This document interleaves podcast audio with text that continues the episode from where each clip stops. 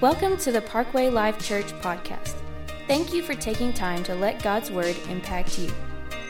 Always encouraged to know God is touching lives through this ministry.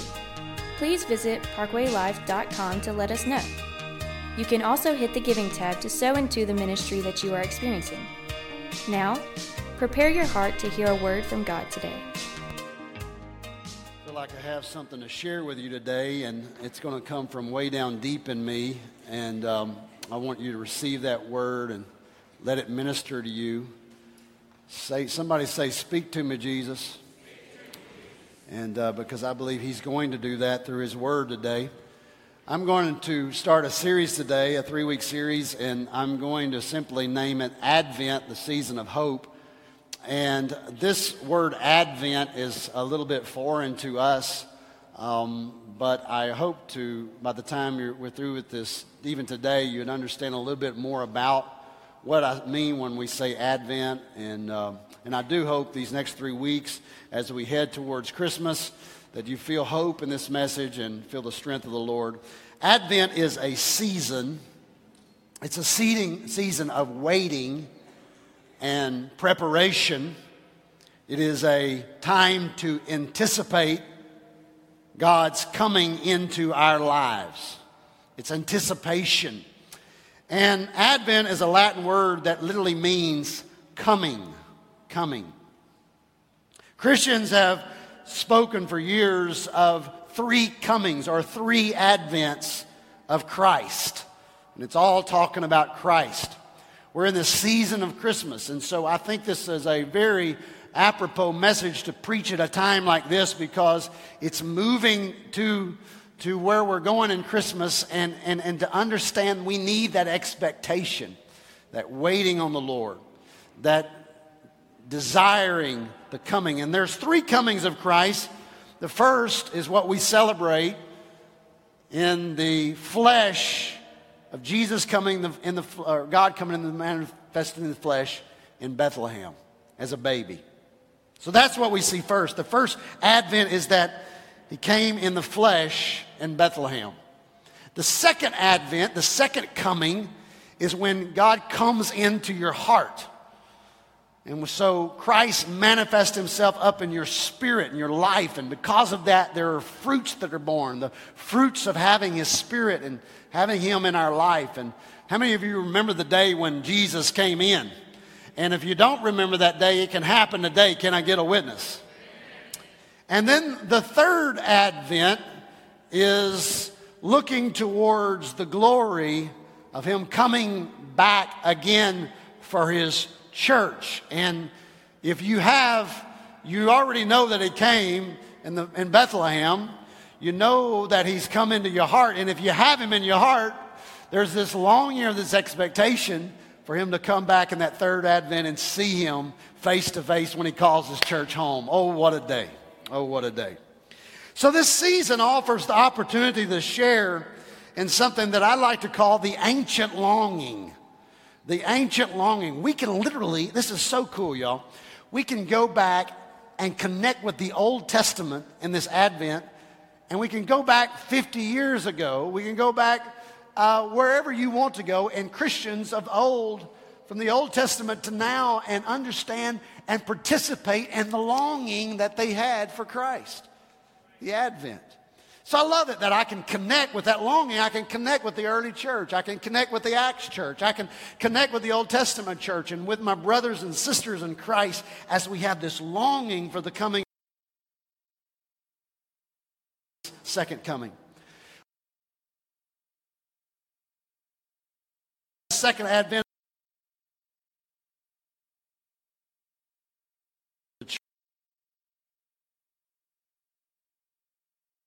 say all of us.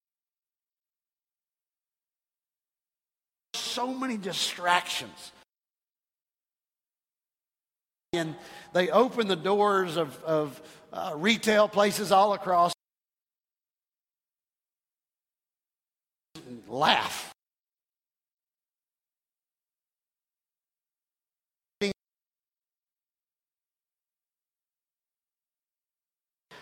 But people stay up all night. They like get a tent and, and, and, and And I'm talking about like to get in like Target. And I'm going, what is in there?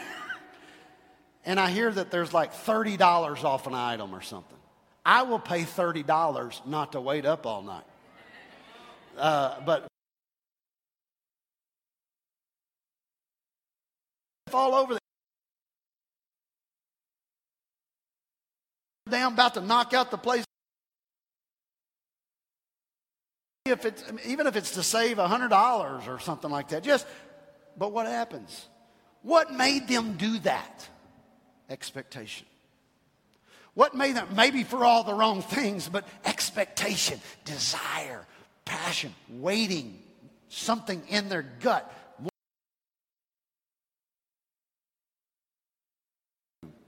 But perhaps all of the Christmas distractions cause us to miss the meaning of Advent. We miss the meaning of His coming. Check this out, people. It's coming among us. We think of a newborn baby. sweetness of a little baby, but it's the Almighty God who has come to earth that's big stuff.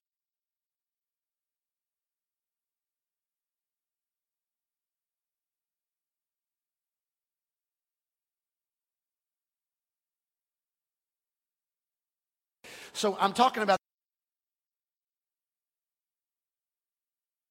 I'll tell you.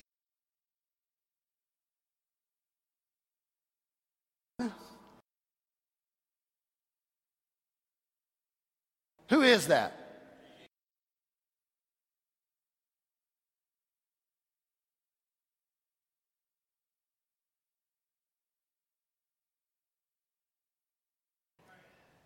The this created in who?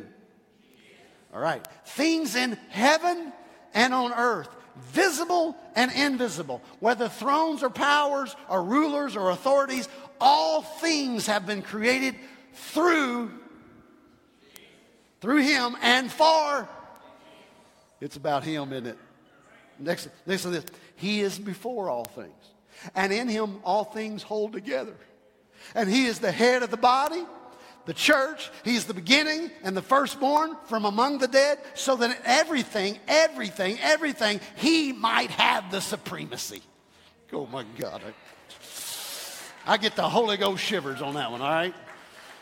For God was pleased to have all this fullness dwell, dwell in him and through him to reconcile to himself all things. Whether things on earth or things in heaven, by making peace through his blood shed on the cross. Once you were alienated from God and were enemies in your minds because of your evil behavior. But now, but now, somebody say, but now. He has reconciled you by Christ's physical body through death to present you holy in his sight without blemish and free from accusation. Oh my God, oh my God, my God. Verse 23 And if you did all that, you got all that, if you continue in your faith, established and firm, and do not move from the hope held out in the gospel, that is the gospel. This is the gospel that you heard and that has been proclaimed to every creature under heaven and of which I, Paul, have became a servant. Give it up for the word of God today. Just incredible, incredible. Let me wrap all of that up in one sentence. Can I do that? It means this He is the center of it all. It's Jesus. Whether you like it or don't like it, it's all about Jesus. He's the center of it all. And so I ask you this question today Is Jesus the center of your life? Read it on the screen here today. Is Jesus the center of your life? Big question right there. We could really stop right here and let you marinate on that all week and answer that for yourself, but I'm going to keep trying to flesh this out to help you make that choice. Is Jesus center of your life? God created us. God created us for us to make him the center of it all. I'm going to explain that statement. God created us for us to make him the center of our lives. And at first, when we say that, it sounds like such a self centered God.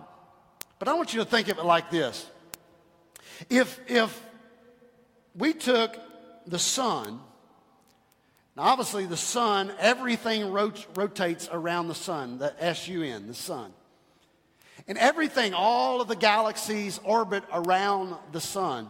But if we change that for a minute and place the earth in the middle of all the galaxies, we would find that the earth could not hold them. The power of the earth, the force of the earth, could not hold them all together.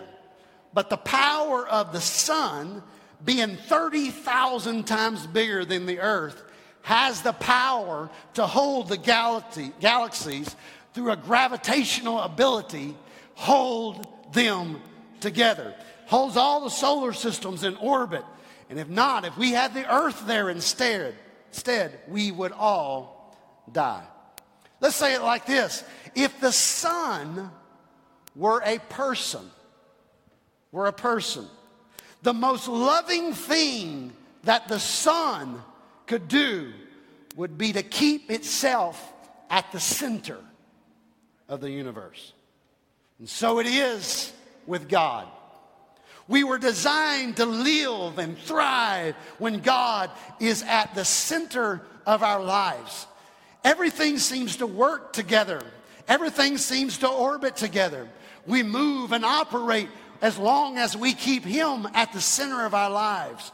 But the story, I'm sorry to tell you what I'm about to tell you, but the story of the human race is that we, check this out, people, we put ourselves at the center rather than God. Explain it to me? I don't know why. But we get to thinking that we are the best. We get to thinking that we have all the answers. And we take God out of the center and put ourselves in the center. The Bible tells us that God created the whole universe as a demonstration of His glory.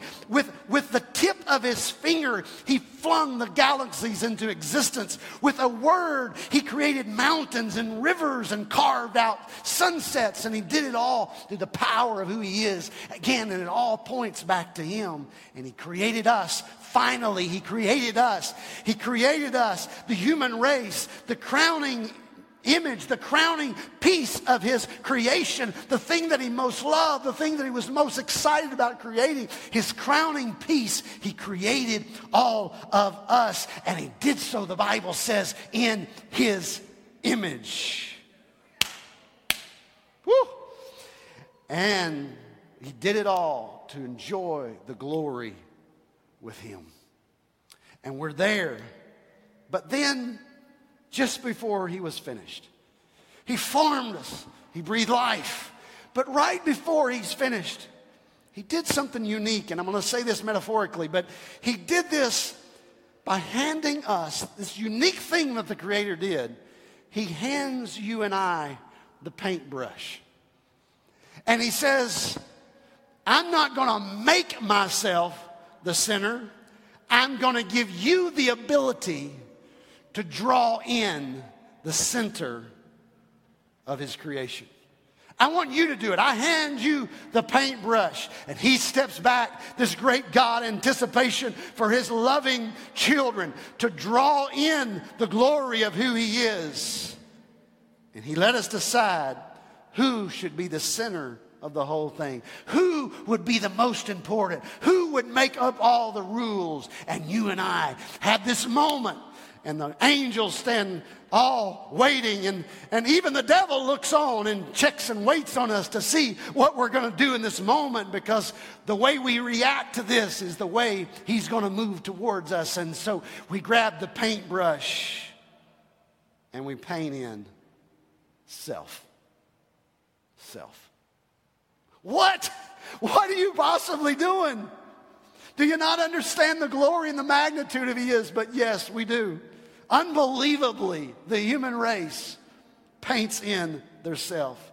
Why did God even give us an option? Why did He even say, here's the paintbrush? Because God knew that what every person who has ever been in love knows that it's only love when the person you love freely chooses to love you back.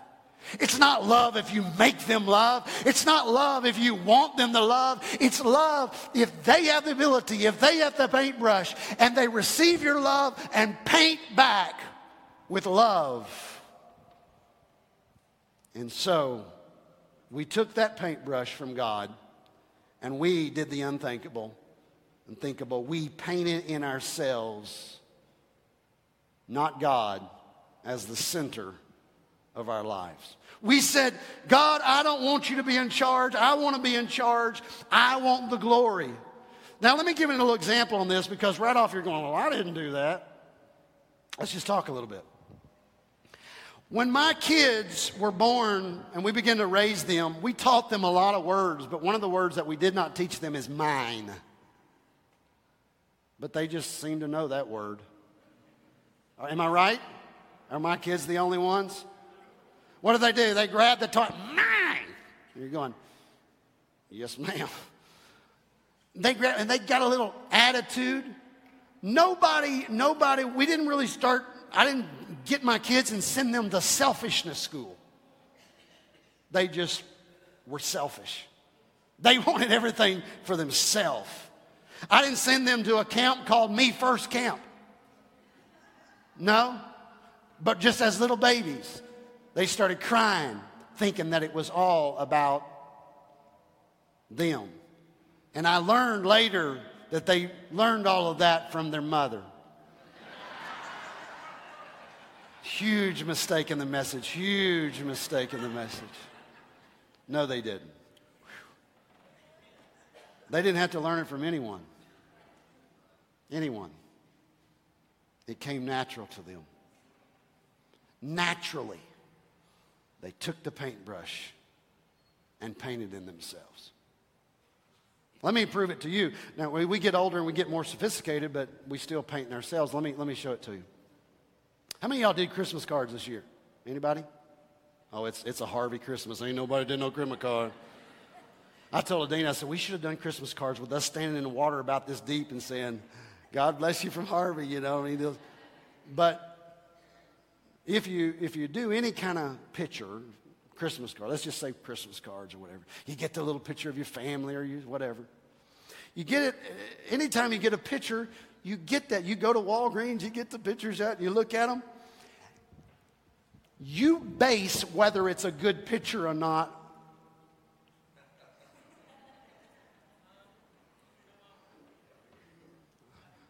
Do I have to say any more? You base whether that picture is good or not based on what you look like in the picture. Come on. Your sister can be like cross eyed in the picture. Your dad can be dropping his toupee. It doesn't matter if you look good, you're like, yeah, I'm good with it. This is a good picture. Or you will stop it. You'll look, everybody else looks great. And if you guys, oh no, we cannot do that picture. If you don't believe me, how many stinking selfies do you erase before you send the one that you want to send? Come on now, can I get a witness? Because we are about us. We're even self-centered, in how we approach religion. Let me prove that to you. We start praying and our prayers sound a lot like, Give me, give me, give me. God, give me this, and God, give me that. God, make everyone behave the way I want them to behave so it makes my life easier. Pay him back for what he did, smite her. And when God doesn't do that, on the timetable that we want him to do, we get self righteously irate with Him. Hey, God, what, what's wrong with you? God, aren't you listening to me? Don't you get it, God? Hey, God, it's, it's about me. It's about my needs. And eventually, if God doesn't get on board, and this, this, this statement that I'm about to make ought to rattle your chain, if God doesn't get on board with my prayers when I pray, we threaten him. Oh, this is so powerful. We threaten him with disbelief. I don't even know if I can believe in you anymore. I don't even know if there is a God. I think I'm going to get bitter at God. Why? Why? He took something from me. He didn't do everything revolving perfect the way I want him to do it. And, and so I'll threaten him. I'll go on strike. I'll raise the flag. I'll do this. I'll be uh, full of disbelief. Because he's got to revolve around me, not me revolve around him. I'll show you, God. I won't give you the pleasure of my faith. I won't give you the pleasure of my worship. I'll, I'll, I'll get stuffy and, I'll, and, and I'll, be, I'll be all puffed up. And when they're worshiping, singing, there's no way I'm going to worship. I'm a little ticked at you, God. A little angry at you, God. You took something. You didn't come through anymore. And I'll show you. I'll be on strike with my worship. I know you want that, and I'm not going to give it to you. And we put ourselves at the center rather than God being at the center, and that is called sin. S I N. Notice what is in the middle of that word. I. S I N. In In the middle of that is what I want to do the way I want to do it. The world is full of it. They're eat up with it. If not, this church, we ought to have 15 church services on Sunday based on this area and how large it is. But people are eat up with self. We're eat up with self, and it's a constant struggle to get us outside of ourselves long enough to just take an hour and a half on Sunday morning and it not be about me. And it's difficult and it's struggling. We wrestle with it. So, God, we'll let it, we'll do it once a month, maybe. We're still going to be in control. We'll give you this much. We'll let this much go. We'll, we'll do this. Don't you understand? It's, it's, it's, not about, it's not about you just walking in the church. It's not just about you paying tithes. It's not just about, it's about the fact it's all this big struggle in your life, no matter what it is, no matter what the situation is, is God coaching you and by His grace helping you to see Him in your life. Does that make sense to anybody here today? King Solomon said it like this. He said in Ephesians 3 and 11, God left eternity in our hearts. Did you hear that? He planted like a seed in our hearts eternity. And there is nothing that can meet that eternal need outside of the eternal. Nothing. Pascal said, famously called it the great abyss that exists in the center of every human heart. It's there. And we can stuff and try to put everything inside of that that God shaped hole in our heart and nothing. We stick romance in it. We put romance in it one after the other, one after the other, one after the other, and we're left empty and broken, trying to control our own lives. And we stick success inside of it. And we put the things and we hang them on the wall and the degrees, and, and we're left still just, just empty and family won't do it. It seems like, oh, that's what'll happen. And I'll, I, you know, I've chased my career and that didn't do it, but now family and we start having babies and children and that becomes our desire and our passion and nothing wrong with all of that. But then we're still left empty and broken and we definitely can see that in, in this season that we're in because over the next month, you're just going to be hanging out with family a lot and you're just praying that you don't go to jail. Because there's people in your family that they're not meeting the need, and family didn't, although it's wonderful and it's great and success and all the things we just said, none of those things are meeting that need in our heart. And so we're left spiritually empty and inside of our universe, inside of this thing that God had made. I put myself in the middle, and I want God and everything else to orbit around it. And because of it, it starts bringing out issues within my soul called loneliness. Why is December the loneliest time for so many people? America gets so lonely during this time, right? Am I telling the truth? Why is it? They are not having expectations for the advent of Christ. They have expectation of everything else the new gift, the new car, the new this, the new that, this under the tree, that diamond ring. And when we get to the end, nothing else meets the need. And I can only think how lonely, how broken, how desperate I am. And when you think about that, the first thing you want to do is stuff it with something else. Don't you might see, don't you see today that that is, that is the beauty and the goodness of God. The Bible says he is rich in his mercy the mercy of God has allowed you for a moment to see the loneliness that you cannot meet your own needs by yourself. And what you're fighting against is God saying, hey, wait a minute, what you feel, I can fill up for you, but you've got to not be the sinner. You've got to let me be the center of your life. Can you give the Lord a hand clap of praise today? Because he so loved the world, he came to earth in pursuit of us. This God who's rich in mercy thought enough of me to see me in my brokenness and where I drew the paint, we used the paintbrush to draw the wrong thing in. And he says, That's all right. They're never going to feel the void. And so I'm going to come. I'm going to come. I'm going to have an advent. I'm going to have a coming. And I'm going to come down. And I'm going to touch them. And I'm going to love them. And I'm going to show them that I care. And a baby is born. Don't you see the baby is born to die? We can coo at the manger scene, but he's born. He goes, where? because God came down to earth and in a baby, he's about to give it all in mercy for you and I who painted the wrong thing when we painted our lives. Is that all right today? It's not a beautiful sight, is it? In fact, Romans chapter 6, 23 says the penalty for that, guess what it is? It's death.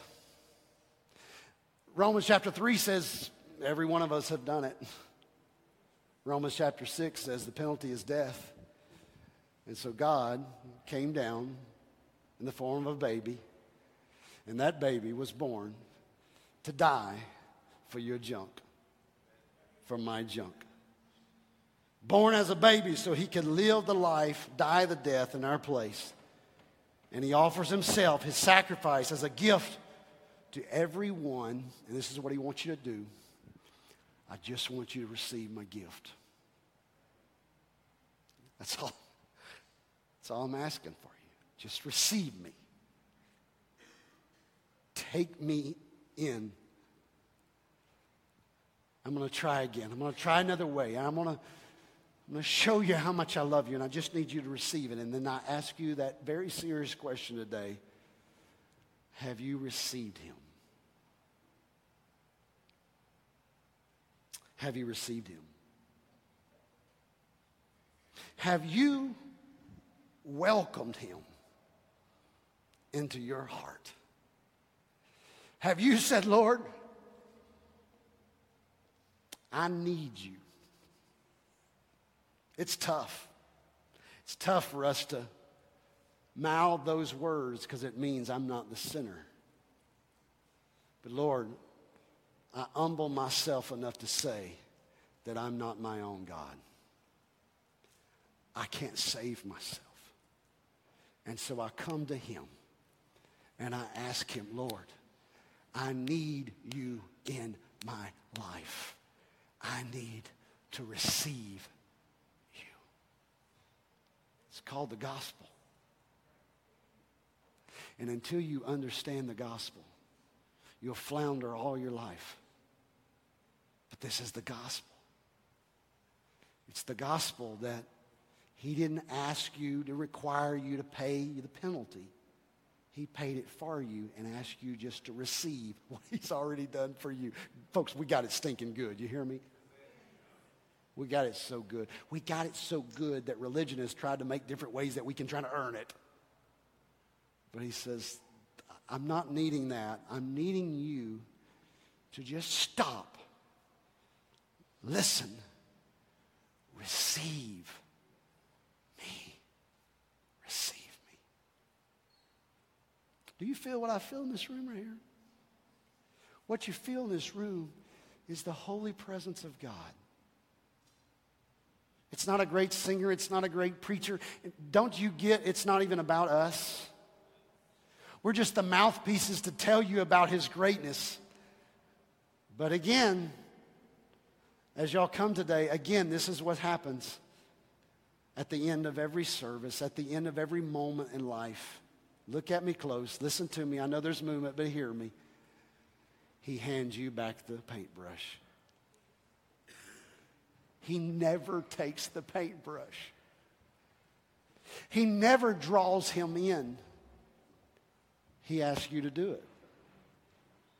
He hands you the paintbrush. What do you want to do with it? Have you received him? Jesus is the center of it all. The author, the finisher of our faith. And I feel a holy presence here today. I read from you from Colossians chapter 1. It's, it's all about Him. All of the Old Testament points to Him, all of the New Testament points to Him. And He says, I'm showing you through my GPS map that it's about me. Just stop for a minute and understand it's not about your degrees, it's not about how wealthy you are. It's not about who you are, how good looking, how. No. It's about one thing. When you take the paintbrush called choice, do you have an expectation? Do you have a desire for the advent, coming of the Lord into your life? Is that beautiful today? That, my friends, is the gospel. Died, buried, resurrection Pentecost, the coming back. It's all up in that. It's the gospel, it's the glory of who He is. Don't discount that.